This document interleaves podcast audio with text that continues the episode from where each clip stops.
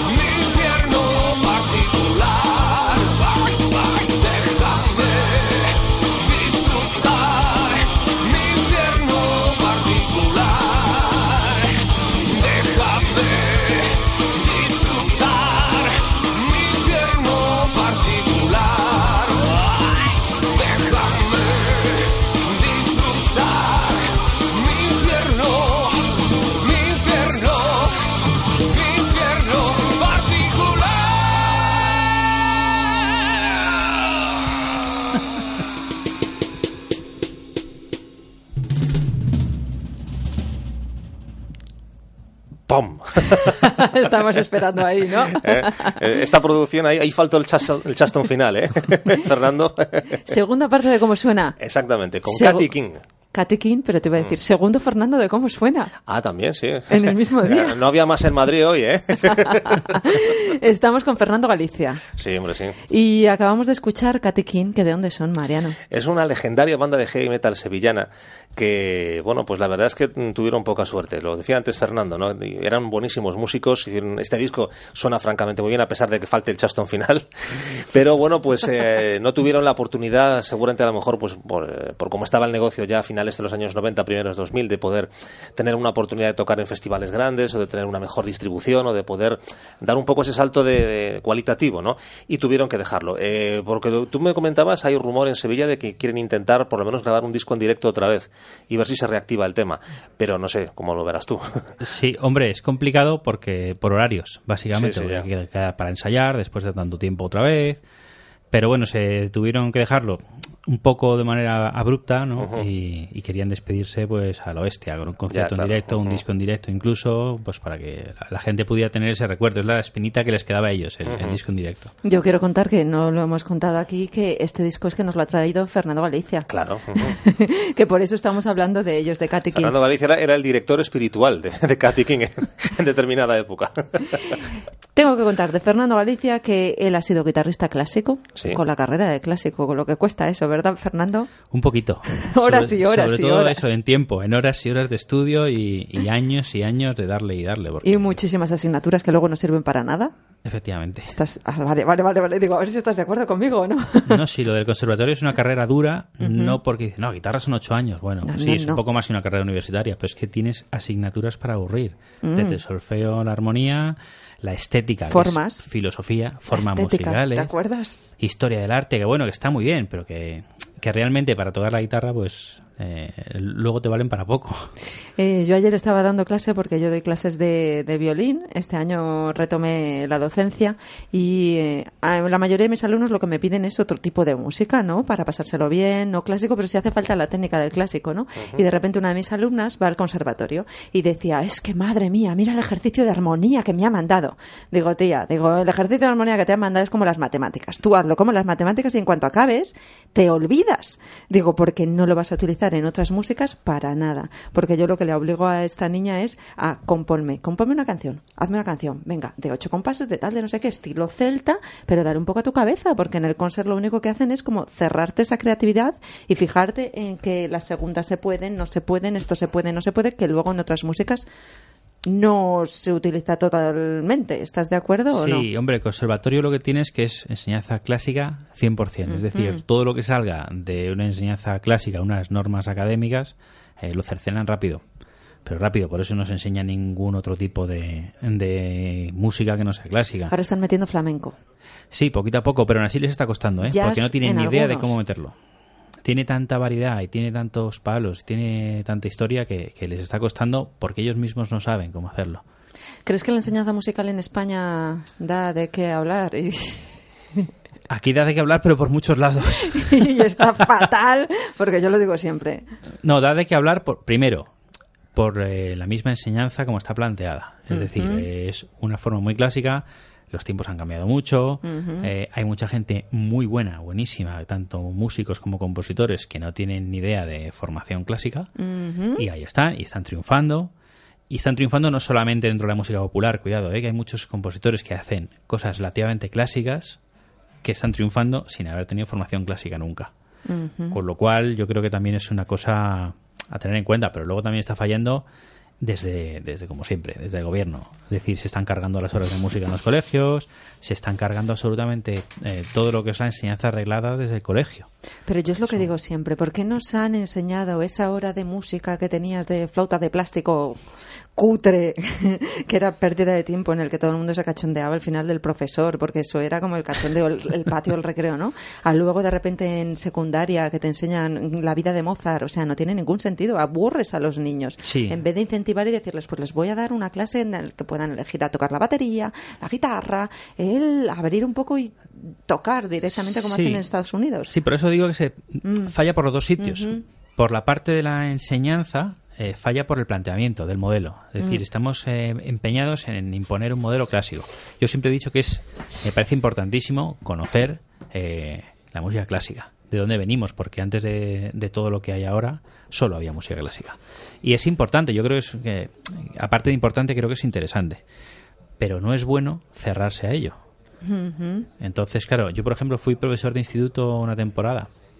Y bueno, pues ¿Qué enseñabas? ¿Qué hacías? ¿Cómo dabas las clases? yo tenía que enseñar la materia que me imponían desde La arriba porque programación claro hay obligada. que seguir una programación intentaba hacerla más amena evidentemente no intentaba decir ahora hay que aprenderse la vida de Mozart venga vamos a empezar na, Mozart nació eso es una gilipollez perdón pero eh, por ejemplo una de las horas que tenía a la semana con cada clase yo les decía en esta hora vamos a hacer audición audición que no tiene que ser clásica. Es decir, vamos a hacerlo además de una manera. Vosotros me traéis al- algo y yo os traigo algo. Una y una. Sí, así por lo menos te ponías al nivel de que están escuchando mis alumnos y en qué onda están hablando Sí, musicalmente. Alguno ¿no? te sorprendía, ¿eh? porque la mayoría en aquella época traían bacalao, traían música electrónica de, de aquella que se hacía entonces. O sea, no la que, no la que hay ahora, que está bastante más elaborada.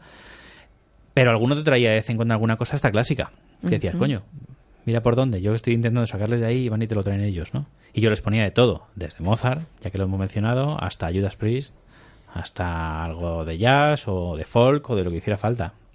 Después de una enseñanza como has tenido tú, que ha sido, o sea, me veo reflejada en ti, en cierta manera, ¿no? De, de estar en el conservatorio, de estar en el clásico, que supongo que te pasaría igual que a mí, que los profesores te decían, no escuches, solo clásico, es lo que mola, todo lo demás no es música, porque es tan simple y es tan mm, baratera que, que ni te escuches nada de nada. Eh, ese cambio y esa apertura de mente, ¿desde cuántos años para acá? ¿O desde muy pequeñito tú escuchabas heavy, rock y de todo? No, si te digo lo que escuchaba yo de pequeño, me tenéis que echar de aquí. A ver, O ¿qué sea, eh, escuchabas, Fernando? Cuenta. No, ve, cuando era muy pequeño, no. Yo cuando era muy pequeño, yo soy de la generación que todavía escuchaba cosas infantiles. No había cantajuego, pero había Enrique Llana, y había Parchís, y había cosas de estas. Bueno, yo también los escuchaba, Por eso, cuando el era muy disco pequeño. azul y el disco ese. Luego cuando era... La pandilla. sí, sí, y Regaliz, toda esa gente. No, yo era de Parchís. Ah. O sea, solo Parchís, punto. Ay, Enrique Llana con las Enrique Llana, tablas de contar de multiplicar. esas, de multiplicar esas. Madre mía. No, a mí eso ya me cogió más mayor. Pues Yo- a mí eso me lo regaló era- mi madre para que me lo aprendiese. Yo era de la pandilla, que era un grupo de que surgió a finales de los 60, primeros 70 y fue el- mi grupo de infancia, digamos. Oye, pero te digo una Sí. cosa, aquello estaba bien. O sea, Sí. tú escuchas lo que hay ahora para niños y aquello estaba muy bien. Claro. ujú. O sea, que, bueno, Enrique Llana, yo escuchaba más Enrique Llana, aparte de Parchís. Era lo que había en mi casa, yo no compraba las cintas y, ojo, que las encontré hace poco en CD y se las he puesto a mis niños, ¿eh? Yo tengo dos niños y, y escuchan. Enrique Pero Llana. se han sacado ahora un Enrique Llana moderno que se llama Enrique y Fana o algo así. Pero por- por eso digo que lo de ahora no- no es igual. Pero- ah, vale, por eso lo dices. Bueno, yo no sé dónde han sacado los tipos, son latinos, creo. Sí. ¿No lo habéis visto? Este No, invierno. mía. Pero es que además yo los descubrí por Yorgos. Yorgos, nuestro compil griego, Sí. de repente cuelga una canción de estas del vídeo y puso un comentario en el Facebook. Qué gracioso. Y le digo yo a Yorgos, tío, que esto es un grupo de cuando éramos pequeños aquí en España. Y dice, ¿qué me estás diciendo? Se lo busco el verdadero, se lo mando por privado. Y dice, ¿pero qué dices? Los estoy descubriendo ahora. Yo había Oye, visto este vídeo. Yo te digo una cosa que es algo, algo genial que se descubre con estas cosas. Sí. Buscad el retorno del Jedi de Enrique Llana Ajá. y escuchadlo. De los verdaderos, Enrique sí, sí, Enrique Llana. Llana. Es genial, la canción como sintonía de programa no Oye, tiene ¿podemos buscar eh, Enrique Llana ahora para ponerlo? Molaría mogollón si están los verdaderos Enrique y Ana, de verdad. Sí, sí, tú El buscas ahí te digo, ya verás. Jedi. Y luego, barriendo un poco para lo nuestro, hay un grupo que me parece genial que se llama Jevisaurios. Heavis Audios. Jevisaurios. Ah, Heavis. Ay, que me lo han puesto, sí. Que me parece una Sí, pasada. Son que son de- argentinos sí. y, y hacen heavy para niños. Sí. Y es van genial. vestidos. Eso aquí es inconcebible, pero allí en América Latina, que les gusta tanto el rock y tal, eso es... Pero son latinos, yo creía que eran de, son de. Suecia. no, es que, vamos a ver, hay una versión, ya lo tengo yo, se nota que tengo niños, ¿no? Hay una versión que se llama Jevisaurus, que son finlandeses. Esos son los que he visto yo, los finlandeses. Claro, pues entonces, estos argentinos compraron los derechos para el mundo latino y, y cantan en castellano. Vale, para quien no los haya visto es como tipo espinete, pero todos son dinosaurios super macarras vestidos y ponen y actúan haciendo... Y tocan muy bien. Mm, sí, sí, sí, dan conciertos también. Sí, sí, y no llenan, allí en Argentina llenan, son... Eh, Sí, pero Fernando se está, se está escaqueando porque Venga, está hablando vale. de música infantil que le escuchaba Es cuando verdad, era niño y la que pone a razón, sus hijos. me habéis pillado. A ver, ¿de qué te avergüenzas? No, no, ¿De qué verás, cuando uno, empieza, cuando uno empieza a ser más mayor, es decir, más mayor, Sí. hablamos de antes de los 11 años, ¿vale? Eh, pues a mí, desde Tennessee hasta Hombre G, Mecano... ¿Pero eso esas es cosas, avergonzarte? Eh, uf, yo hay cosas... Un fan de no, Judas Priest cosas- no puede confesar eso. Ah, ¿no? No, verás, de, Estoy de hombres yo así G... mirando así como, ¿qué? De hombres G me avergüenzo, lo digo públicamente. O ¿Pero sea, qué decís? Horrible, horrible. Sé que algunos sí, alguno y algunas sobre todo me pegará después, pero pero hombres G nada. Tennessee Pero a ver, tenía si te lo metían curiosas. por todos los sitios, Tennessee y, Sí, y pero Hombres Tennessee G sí me gustaban de verdad. Tennessee yo creo que eran más interesantes. ¿Y, y qué más? yo tenía un Bueno, disco. Mecano es un Mecano. Quiero decir que esa gente A mí no en me aquella molaban. época... Ya, pero en aquella época, pues bueno. De, de- al lado de todo lo que había, realmente Mecano eran buenos. Al lado de muchos grupos de pop de los que había. Ahora lo escucho y me aburren soberanamente. También lo digo públicamente. Claro. Oye, ¿te avergüenzas de algún grupo actual? De pop de muchos, de la mayoría. De pop de la mayoría, sí, sí. ¿De la 99%?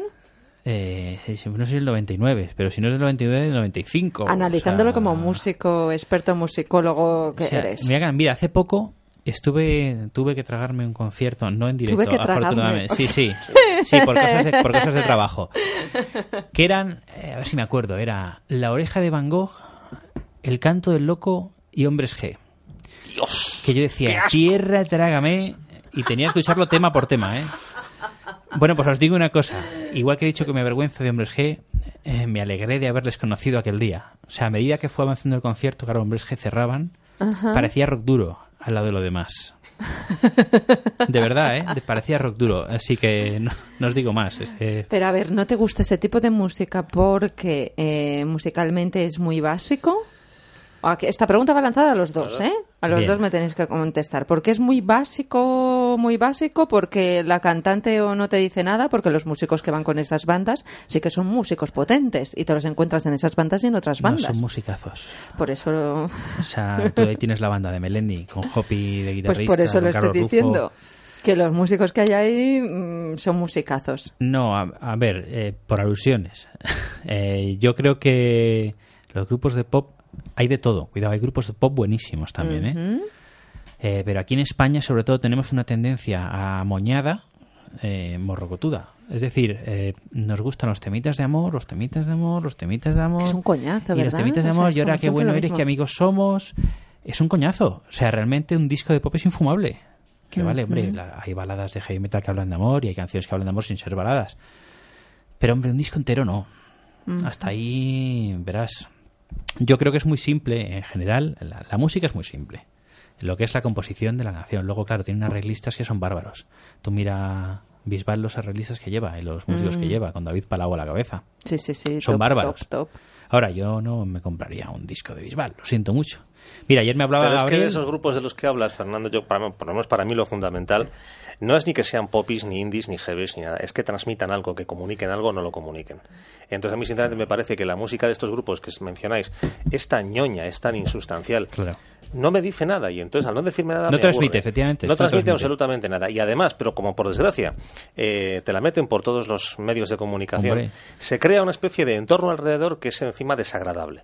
Porque es la tontería, el pijerío, y encima cuando ya eh, ese tipo de grupos ya te los venden como lo mejor de la música española, eh, se hacen ahora recopilatorios en el país dedicado a esta gente, y te dicen que esto es lo mejor que se está haciendo en España, pues claro, dices, joder, que si es que a esto les, les falta no un hervor, sino les falta que les quemen vivos. Es que no transmites... Es Bueno, ahora te llamarán... Por favor, Mariano, esa es muy buena.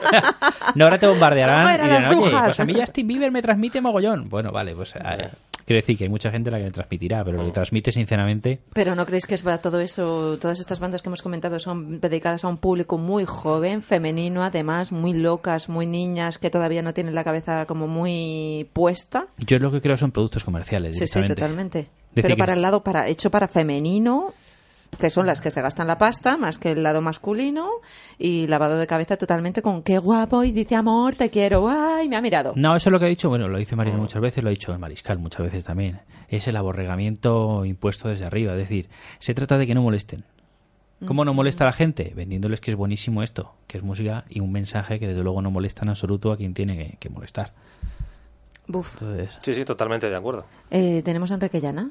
Sí. Y tenemos el retorno del Jedi. ¿Queréis oírlo? Sí. Aquí está sonando.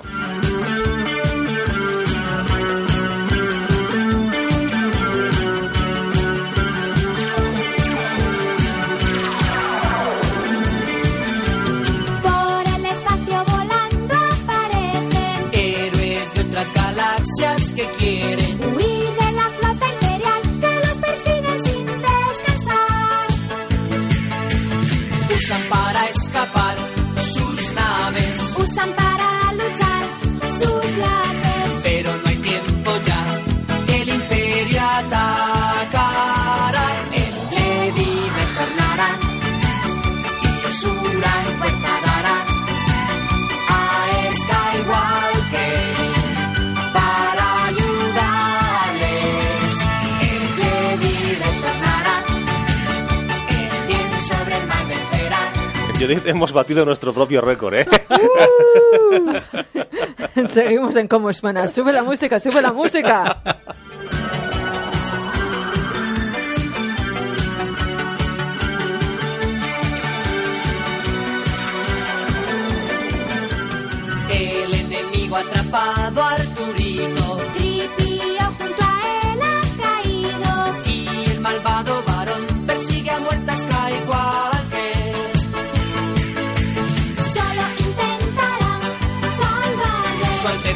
existe.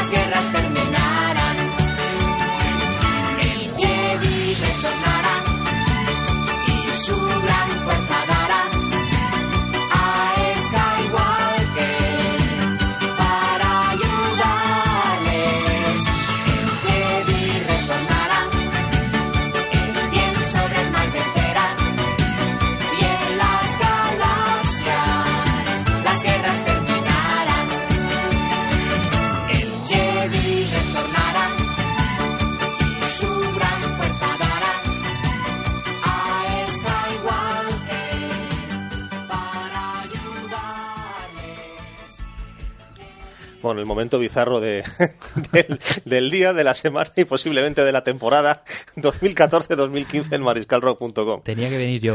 Exactamente. ponerlo. Enrique Llana, el retorno del Jedi. Enhorabuena, eh, Fernando. O sea, te voy a invitar a una caña cuando acabemos. Oye, que mola, que mola, que mola mucho, que somos, eh, éramos, éramos fans de Enrique Llana y seguimos teniendo los discos ahí. Lo que habríamos hecho nosotros porque nos firmasen un disco Enrique Llana. Ahora no. No, antes, joder, cuando éramos pequeños, Fernando. y después de Enrique Llana y después de todos esos poperos que no molan y toda la historia, eh, te conviertes un macarra total. Sí, bueno, pero en el buen sentido de la palabra, supongo. Sí, además yo empecé con 11 años con el asunto del heavy metal. Mi madre sigue pensando que fueron mis amigos del grupo Scout. Yo sigo diciendo que no. Ay, eso de tu grupo scout. Ahora vas a rajar tú de tu grupo scout ahora después. Vale, no pasa nada. ¿Y por qué es típico de las madres que siempre echan la culpa a los demás? ¿De los amigos? Esto es culpa de los amigos. Pues no lo sé. Yo supongo que en mi casa, como no había nadie que escuchara, ya no digo heavy metal, digo rock en general, pues yo era, yo era raro, o sea, salí raro. Y era como... A mí me pasaba igual. O sea que, Claro. sí. Vale, pregunta. ¿Primer disco con el que apareciste en casa? ¿De heavy metal? Mm, de rock, así cañero ya. Pues yo creo que el primero, el primero fue el Pump de Aerosmith. Fíjate. ¿Y por qué conseguiste ese disco? Por el socorrista de la piscina.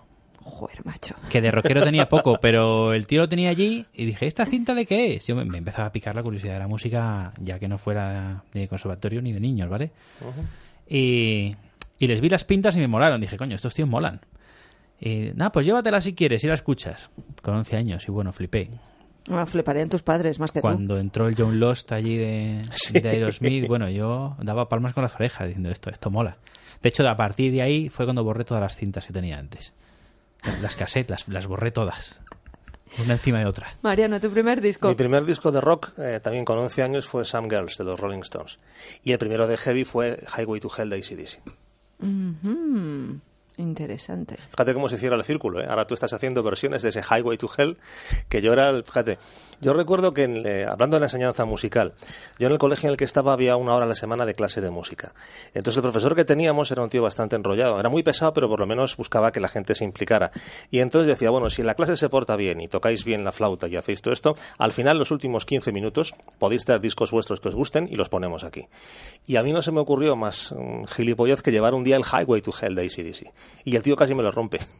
No me extraña, ¿Pero qué es sabía- esto que ha traído usted aquí? Esto es ruido asqueroso, ¿cómo chilla este tío? El resto de mis compañeros, que eran todos bastante pijitos, "Mm, ¿esto qué es? Eh, Suena raro, cantar en extranjero, ¿sabes? Cantan en extranjero, ¿cómo mola eso? Cantan en Yo hice algo parecido. A mí me echaron de clase. Mamá, no lo sabías, te acabas de enterar, me echaron de clase una vez por ¿De clase cambiarle de de, música. Del cole. Del cole, sí. Es que a mí me tenían marginado en clase de música del cole. ¿Eras el yo- macarra de clase? No, no, es que yo empecé a estudiar música con seis años. Bueno, sí, como todo el mundo Entonces, en el cuando tenía conservatorio. 11, 12, que ya había descubierto a esta gente, y claro, llegaba la eh, primero de UP con la clase de música y yo me aburría como una ostra, porque yo me sabía todo. Exacto.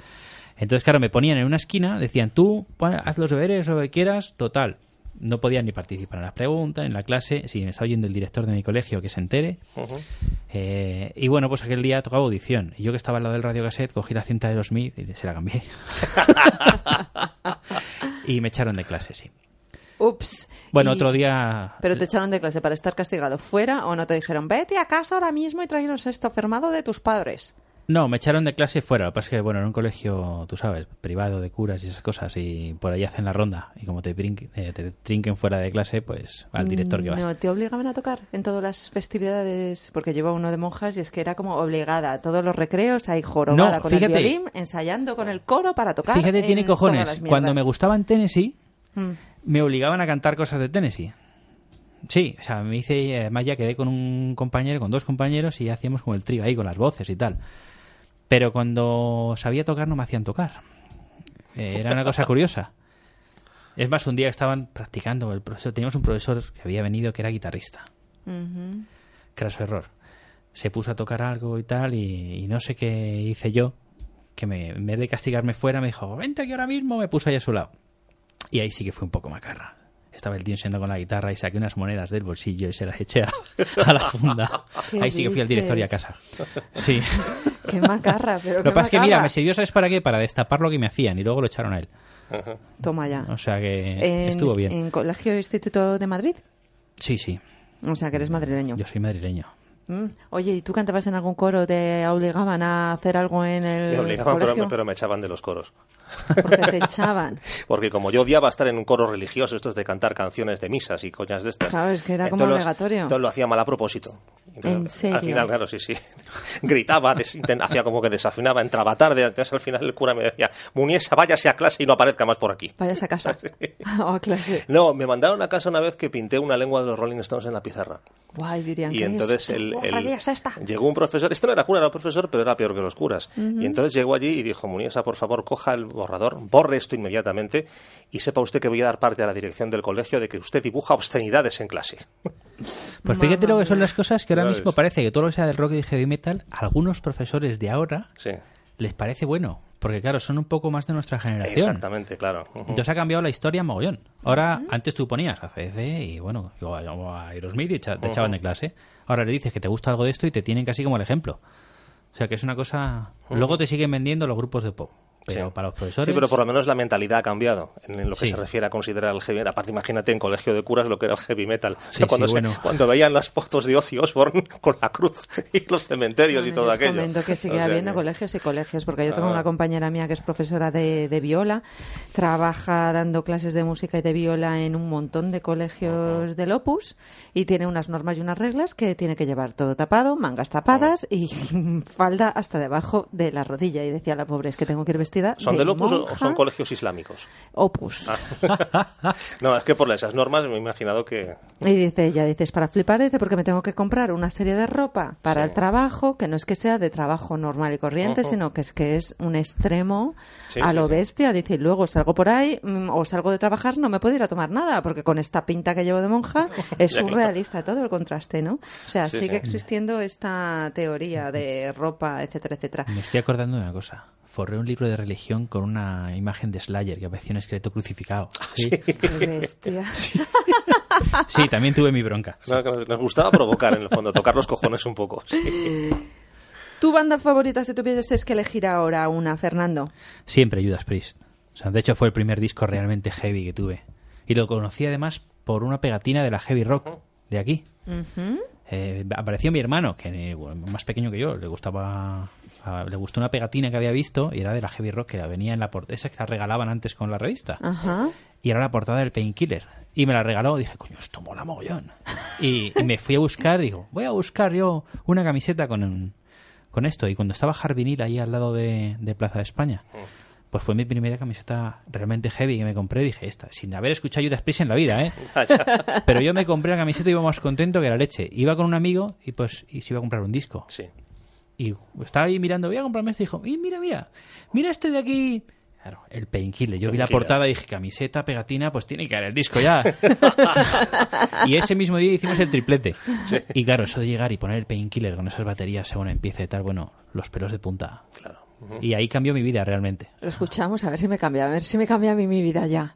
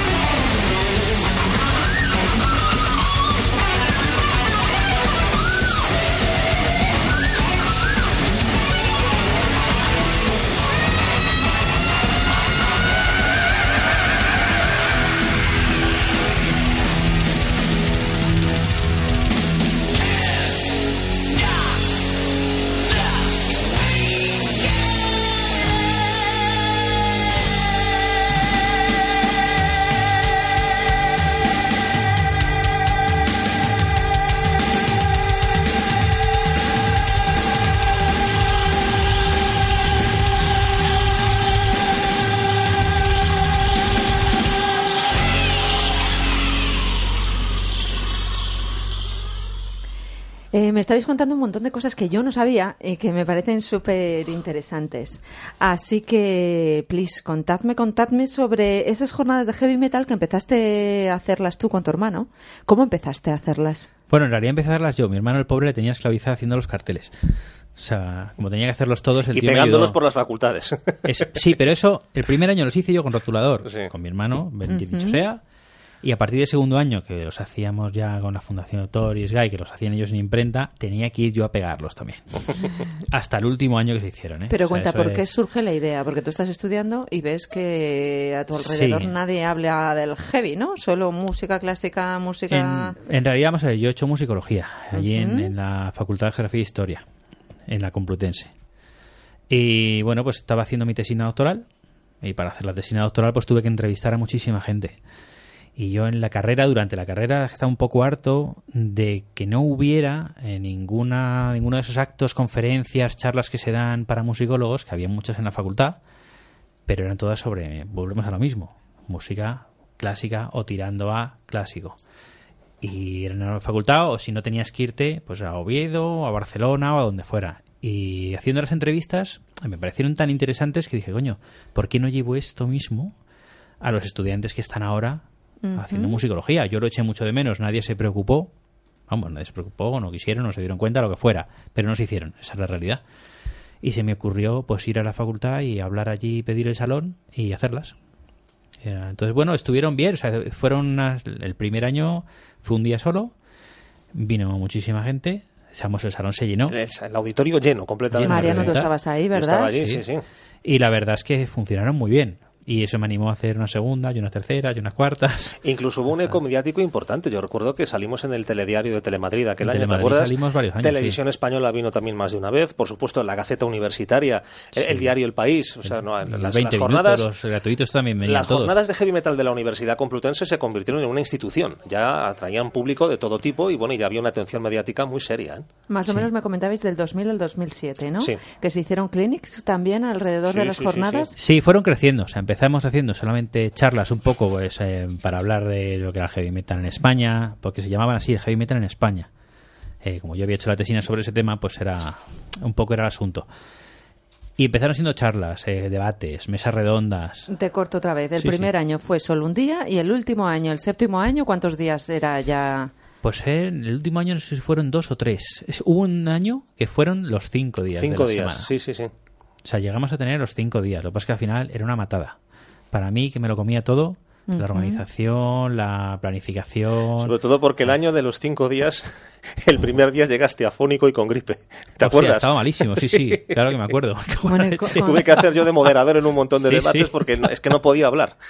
Contadme entonces sobre los clinics, que nos hemos vuelto a quedar ahí en medio. Sí, eso fueron, como fueron creciendo, pues eh, luego se metió también la Fundación Autor y SGAE a, a apoyar con un poco de presupuesto. Pues intenté hacerlas un poquito más grandes, es decir, que no solamente fueran charlas, sino que fueran más variadas. Y una de las cosas que se me ocurrió, aparte de poner alguna proyección de alguna película, pues que, que fuera difícil ver en cualquier otro lado, eh, puse un clinic. Clases magistrales, pues empezamos con la guitarra. Yo soy guitarrista, pues a mí es lo que me hacía más tilín y lo montaba yo, pues en guitarra, canto. Y yo creo que el primero en venir fue Walter Jardino. Walter Jardino de Rata Blanca, sí. O sea que tampoco estamos hablando de guitarristas amateur ni nada de esto, venía vino gente muy importante. Y a partir de ahí fueron varios años de clinics de guitarra. Algún año, como eran varios días, hacíamos clinics de guitarra o de batería o de bajo, íbamos eh, simultaneando a lo mejor. Y, y bueno, pues llegó a venir Walter, llegó a estar José de Castro, Hopi, que bueno, aparte de su carrera en solitario, sabéis que estaba con, con Melendi ahora. Estuvo Jorge Salán. Eh, Salvador Domínguez, Salvador Domínguez no llegó a venir. pero, no pero se, se habló con él. Pero se O sea, habló con sí, él, se habló con él, pero no pudo. Jero sí estuvo. Jero, es verdad, sí, sí, sí. O sea, que, bueno, luego estuvo Nico del Hierro haciendo clinic de bajo, estuvo Dani Pérez haciendo un clinic de batería, estuvo Juanjo Melero, también hizo un clinic de ¿Y guitarra. qué pasa con esto? ¿Por qué desaparece? Pues básicamente porque habían crecido tanto que... Bueno, habrían crecido tanto por una parte y por otra parte, como la SGAE subvencionaba parte de las jornadas, eh, pues también con las crisis o con estas cosas eh, decidieron quitar la, ayuda que nos daban. Con lo cual teníamos dos opciones, o volver para atrás y volver, claro, porque el presupuesto que puedo tener yo de mi bolsillo, evidentemente no sé que puedo tener una institución como la SGAE o la universidad o quien fuera. Entonces, pues eh, la idea era o seguir haciéndolo como al principio, Un poco más amateur. solamente conferencias y que viniera, porque todo hay que decirlo también, todos los que vinieron, todos y absolutamente todos, vinieron gratis. Eso se lo tengo que agradecer desde aquí a todos porque cuando hablaron conmigo dijeron no te preocupes, que ahí no tienes que pagarme nada, que yo voy. Eh, sé que se puede ver como si fuera que morro, ¿no? Pero realmente yo nunca les dije, oye, mm, yo tengo esto, te- si quiero hacerlo, si os- me, me gustaría que vinieras, pero antes de nada te digo que el presupuesto mío es cero. Cuando la SGAE nos empezó a dar un poquito de presupuesto, lo que hacía era destinarlo a las clinics, es decir, pagaba el equipo que hacía falta para, para las clinics y eh, Algún desplazamiento, o sea, algún de desplazamiento, Madrid, ¿no? alguna cosa y bueno, y si quedaba algo, pues eh, lo que sobrara lo repartía ahí entre, entre que diera el clinic o los que dieran los clinic o Y una pregunta, de esta idea, que, que es una pena que desapareciese, ¿viene un poco la idea también de Alberto Cañas cuando empezó a hacer los conciertos de... Yo es por unir ideas, que no tengo ni idea. Posiblemente. Bueno, Alberto era muy joven en esa época y seguramente no estaba en la universidad. Pero eh, yo creo que lo que sí, desde luego, tuvo una influencia es lo que comentaba también. Además de hacer debates, proyecciones, clinics, también eh, yo creo que a partir del tercer o cuarto año empezamos a hacer programas de radio en directo desde allí. Eh, Por ejemplo, yo recuerdo yo el Rockstar, que yo todavía lo hacía en los 40, yo hice un Rockstar especial para las jornadas de heavy metal, donde descubrí a Manuel Seoane, que vino allí con su Sí. maqueta. Le entrevisté allí mismo, estaba el pobre nerviosísimo y cortadísimo, y yo, fíjate, Manuel Seoane es guitarrista de Lujuria, sí, carrera en solitario, y es uno de los. Y, y lo descubrimos allí en las jornadas de la, de la universidad, ¿no? Luego también Rockservatorio FM, la emisora tristemente desaparecida que llevaba Mariano García, también estuvo por lo menos dos años, creo, emitiendo desde allí. Sí, O- hubo uno que se montó un follón de la leche. Sí, que se hizo en periodismo, ¿te acuerdas? Eh, sí, no, pero el de periodismo no fui yo. Yo Ah, ya, ya. el que estuvimos montando sí, fue el de, el de geografía e historia. Sí. Y desde luego, en, en- o sea, en la universidad, con lo que te digo, las jornadas de heavy metal han quedado como una auténtica institución. Todavía se recuerdan. Y seguramente Alberto sabría de aquello y sabría que se había hecho radio desde allí, luego que técnicamente era posible y yo creo que con toda seguridad pues algo se le debió de quedar para hacer. ¿Sigue haciéndolas o no? No, ya no, porque ahora al estar en Rock FM, bueno, digamos que tiene unas condiciones que le impiden eh, hacer radio fuera de, de lo que es el entorno COPE.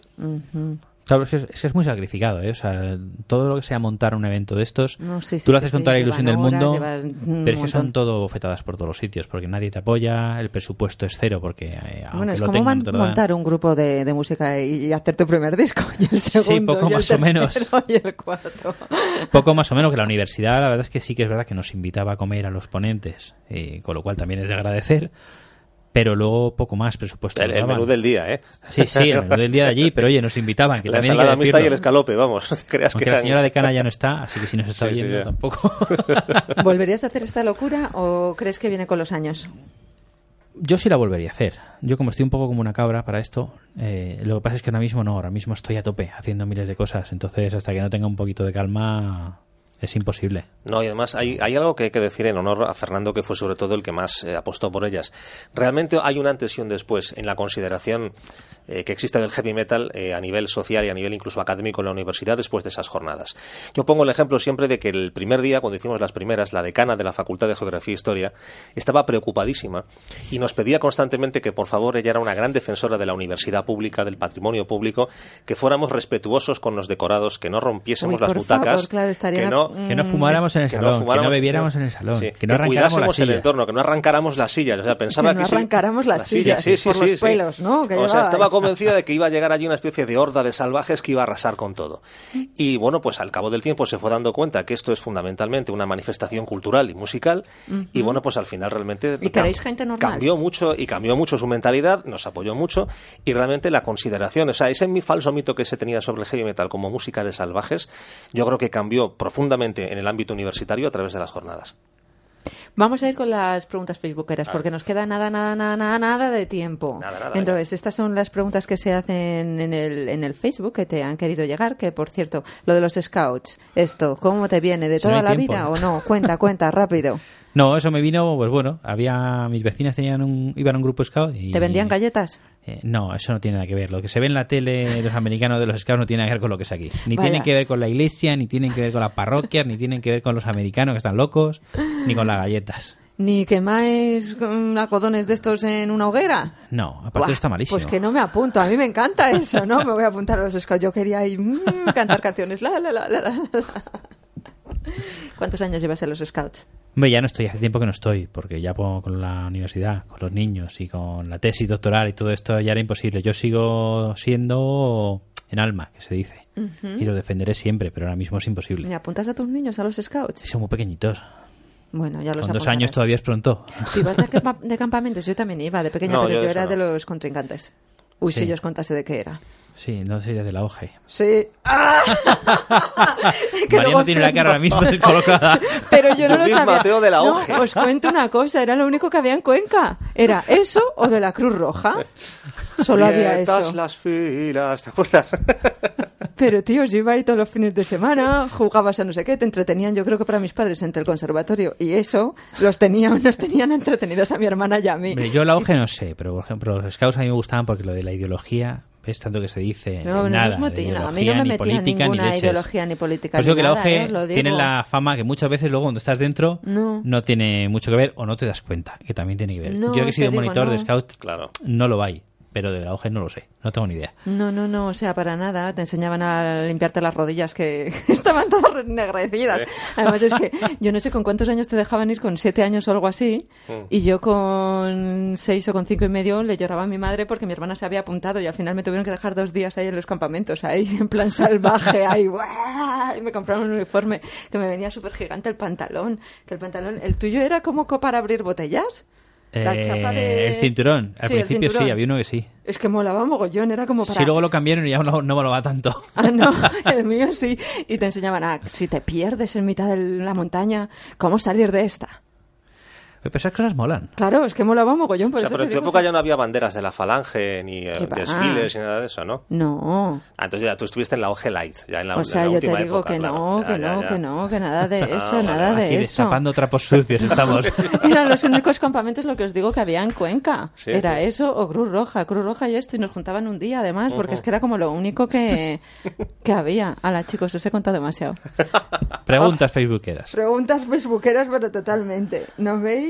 A ver, Nani Lempica que ha dejado ya el trabajo, que es gallega, porque estaba trabajando, o sea, es que al final tienes conexión ahí con, con los seguidores, aunque no te conozcas físicamente, te van contando sus historias, ¿no? Ya ha estado todo el veranito currando en de camarera, la pobre. Ajá. Para sacarse, bueno, la pobre. La pobre quiero decir porque ella es artista plástica, pintada y todo, pero este verano ha tenido que ponerse a trabajar de camarera porque hacía falta currar, Como que ¿no? todo el mundo en este país se dedica a los lo artistas, sobre Sí. todo, ¿no?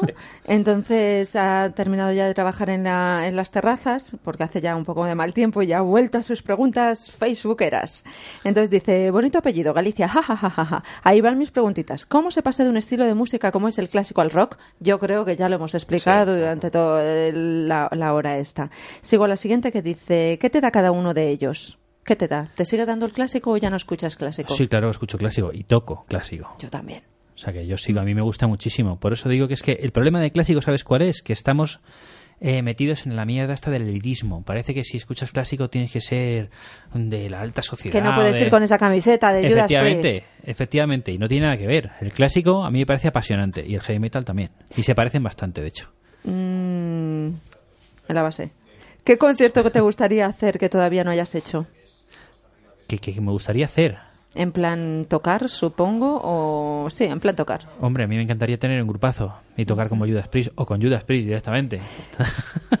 ¿Con qué parte del academici- academicismo te quedas y con qué no? Pues me, del academicismo me quedo con la disciplina. Yo creo que es muy importante. La técnica, ¿verdad? Y la técnica, claro. Es que la técnica sin disciplina Mm. no existe. Entonces yo creo que eso es fundamental para cualquier músico que intente ser músico de verdad. ¿Y crees que dentro del clásico, yo siempre lo digo, que nos lo han metido tan cuadrado en la cabeza que somos tan cuadrados para... A mí me cuesta improvisar horrores. Porque es imposible. O sea, tienes las escalas clásicas y son escalas clásicas y punto. Mm, Sí, exacto. ¿Quién te hizo sentir la pasión por el rock? Tú mismo. Yo mismo, sí. Imagínate que yo siendo cuarenteañera, cuarenteañera pone Nani, decido aprender a tocar la guitarra. ¿Qué consejos me darías? Paciencia. Muchísima paciencia. Y, y no perder la ilusión. O sea, si quieres aprender a tocar la guitarra, despacito y buena letra. ¿Te ha pasado alguna vez que estés tocando y te abstraigas de tal manera que es como si te sintieras en otro mundo? Eso es pasión, ¿no?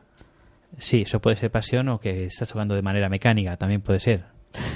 Que a veces es verdad que yo cuando tenías que estudiar tantas veces lo mismo estaba ya tocando como un robot, tiqui, tiqui, tiqui, tiqui, y estabas pensando en lo que ibas a hacer clásico, ¿a que después. sí? o- Yo he llegado a, a estudiar guitarra viendo la tele, porque ya o sea, tenía que practicar técnica nada más. Pero hombre, cuando ya tienes tu nivel y aprendes, cuando realmente lo sientes te abstraes, claro sí, y te emocionas. Y aprendes cuando sales de la carrera del conservatorio, ¿a que sí? Sí, a mí me lo dijo el bedel del conservatorio después de tantos años. Me dice, ¿y ahora qué vas a hacer? Digo, digo ahora voy a tocar la guitarra. Eh, pues vamos a la última preguntita porque ya no nos da tiempo para nada, de nada, de nada. Y dice, seguro que alguna vez te ha pasado, estás en una actuación y se rompe una cuerda. ¿Qué haces? Ay, Nani. Pues eh, seguir adelante. Quiero decir, si, si te rompe la cuerda y tienes que tocar, pues tocas. A Rosendo se le rompió el primer día y no la ha vuelto a poner. o sea que- Oye, no, pero sí, me ha pasado a, a pequeños conciertitos tal, sonríes, le echas buen humor, terminas como puedes y ya está. Y pones la cuerda. ¿Y te ha pasado salir al escenario que no te suena el instrumento? Ya me han me contado, pasado. ya me han contado. Y hace poco, Sí, sí, ¿sabes? hace muy poco. y es como... Ve, la guitarra clásica tiene lo bueno que siempre suena. Así que como siempre suena, pues... Claro, es como si fuese... Hombre, suena poquito. Si no el- tienes un micrófono y tiene que oírte al final, es difícil. Bueno, yo, por cierto, esta tarde me tengo que ir a Vallecas, que he encontrado un luthier eléctrico fantástico que me está revisando todas las cosas, por si acaso.